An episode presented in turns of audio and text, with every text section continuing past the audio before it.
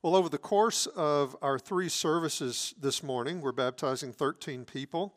We're baptizing four people here today in this, uh, in this service Tristan Meyer, Riggins Duell, Ella Pope, and Dawson Clark. But in preparation for these baptisms, I want us to consider an account in Acts 15 where God orchestrated events to where this one man uh, heard the gospel in a compelling way. He heard the gospel, he believed, and then he was baptized. And we see illustrated in this passage a couple of, of significant spiritual uh, truths, spiritual principles that we really need to understand since we seem to be the we seek to be a church that brings the gospel to people in compelling ways as well. And one of these realities involves what God does, the other re- reality involves what we do. And when people come to Christ, uh, God does the work, but it's actually a collaboration between God and us. God empowers us, but God collaborates with us in bringing people to Christ. And so uh, we're going to look at this passage in Acts 16 today. So the Apostle Paul and Silas, along with a few others, came to Philippi in response to a vision that Paul saw one night. And so, no doubt about it, it was the will of God that Paul and Silas be in Philippi. It's never in doubt. And beginning in, in Acts 16 16, Luke describes how God put Paul and Silas in the closest of proximities to the man who was in charge of the jail at Philippi so that he could hear the gospel in a compelling way.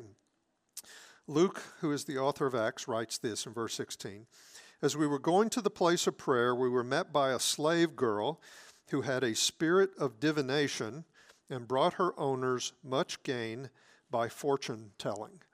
And so these owners, quote unquote, owners of this little girl were evil men. Uh, they were exploiting her because she was possessed by an evil spirit. She had this spirit of divination. So she uh, apparently could predict the future. And so people would pay these men money, and, he, and they would have, have her uh, predict the future for people. And so it was just this horrible type of exploitation. Verse 17 She followed Paul and us, crying out, These men are servants of the Most High God who proclaim to you the way of salvation. And so, what this, this spirit was saying is true enough, but just as Jesus didn't want evil spirits crying out and pronouncing, You are the Son of God, why have you come here? Paul didn't want this, this spirit uh, making pronouncements about who they were and the salvation they proclaimed. Verse 18, and this she kept doing for many days. Paul, having become greatly annoyed, turned and said to the Spirit, I command you in the name of Jesus Christ to come out of her. And it came out that very hour. Make no mistake about it, there is power in the name of Jesus, meaning in the person of Jesus. Verse, eight, verse 19, you see her owners obviously were, were unhappy about that. But when her owners saw that their hope of gain was gone, they seized Paul and Silas and dragged them into the marketplace before the rulers. And when they had brought them to the magistrates, they said, These men are Jews, and they are disturbing our city. They advocate customs that are not lawful for us as Romans to accept or practice. The crowd joined in attacking them, and the magistrates tore the garments off them and gave orders to beat them with rods. And when they had inflicted many blows upon them, they threw them into prison, ordering the jailer, that's our guy, that's the one we're talking about today, ordering the jailer to keep them safe, safely. Having received this order, he put them into the inner prison and fastened their feet in the stocks.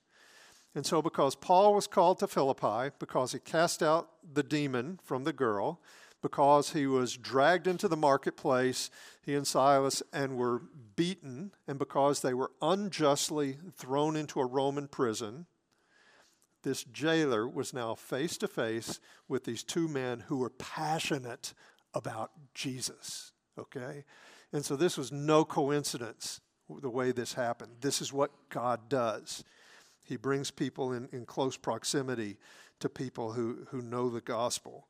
They weren't told anything about the spiritual temp- temperature of this jailer in Philippi. We're simply told he did what he was ordered to do.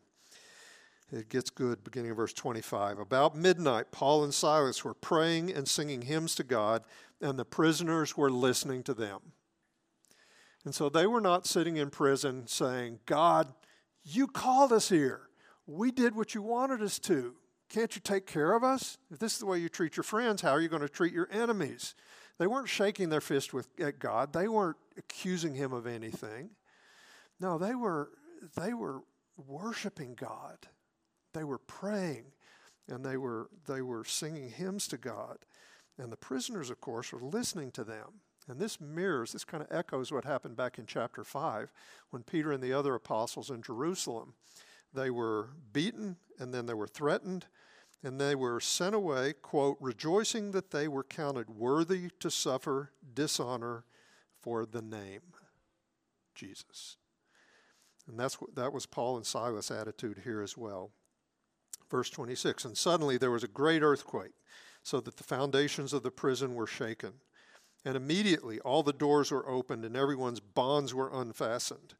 And when the jailer woke and saw that the prison doors were open, he drew his sword and was about to kill himself, supposing that the prisoners had escaped. And so he just assumed, it was a good assumption, that if they had the chance to escape, they would. And since it was a capital offense to let your prisoners escape, he was just going to go ahead and end his own life. Verse 28 But Paul cried out with a loud voice, Do not harm yourself, for we are all here. Not just him and Silas, but we're all here. None of the prisoners have escaped.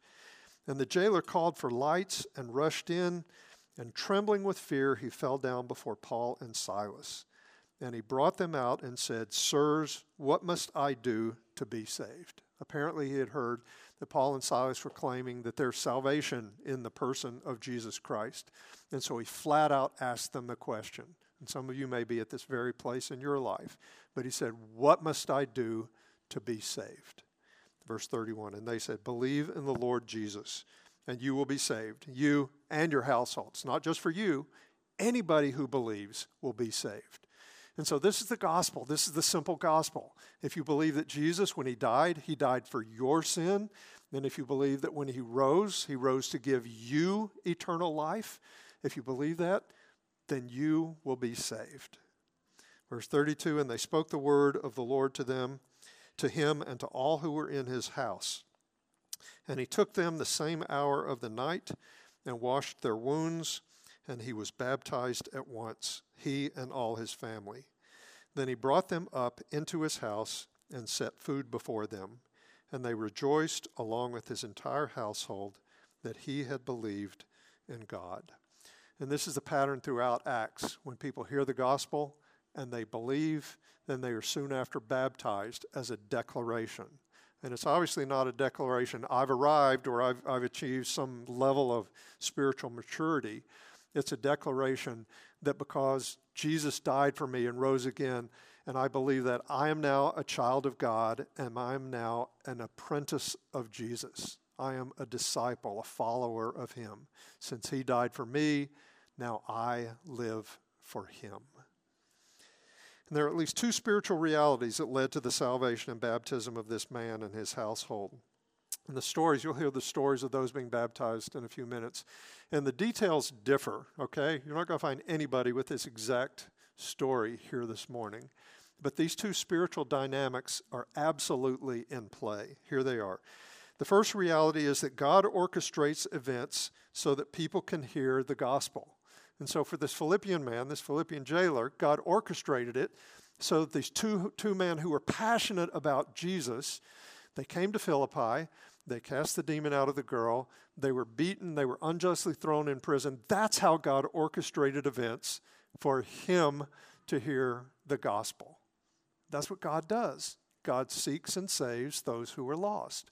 The people who are baptized today, some of them, they came to Christ because they were raised in a believing family. Their parents or their grandparents had this influence on them. For others, it's a Christian friend or a spiritual mentor that reached out to them and shared the gospel.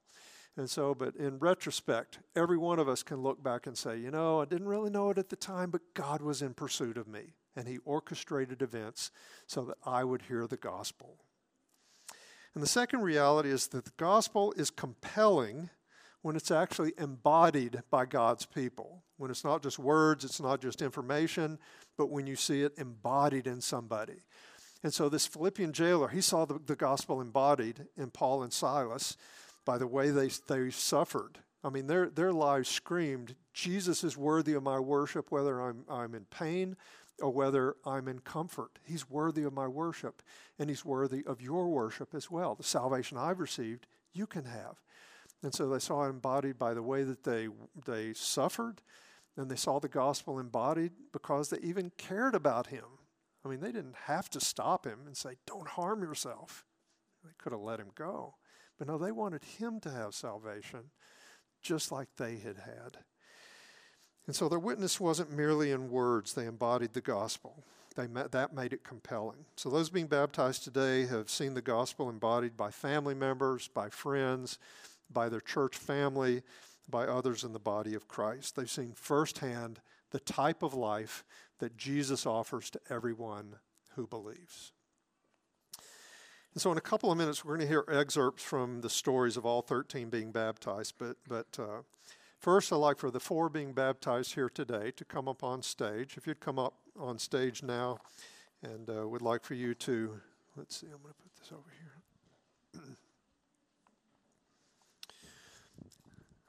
You can kind of stand along that line there. And there we go. This is Dawson, Tristan, Riggins, and Ella are going to be baptized. So I'm going to ask each of, I'm going to ask all of you three questions, and if you would respond together out loud the answers to these questions. This is their affirmation of faith. Trusting in the gracious mercy of God, do you turn from the ways of sin and renounce Satan and all the spiritual forces of evil in the world? I renounce them. Thank you.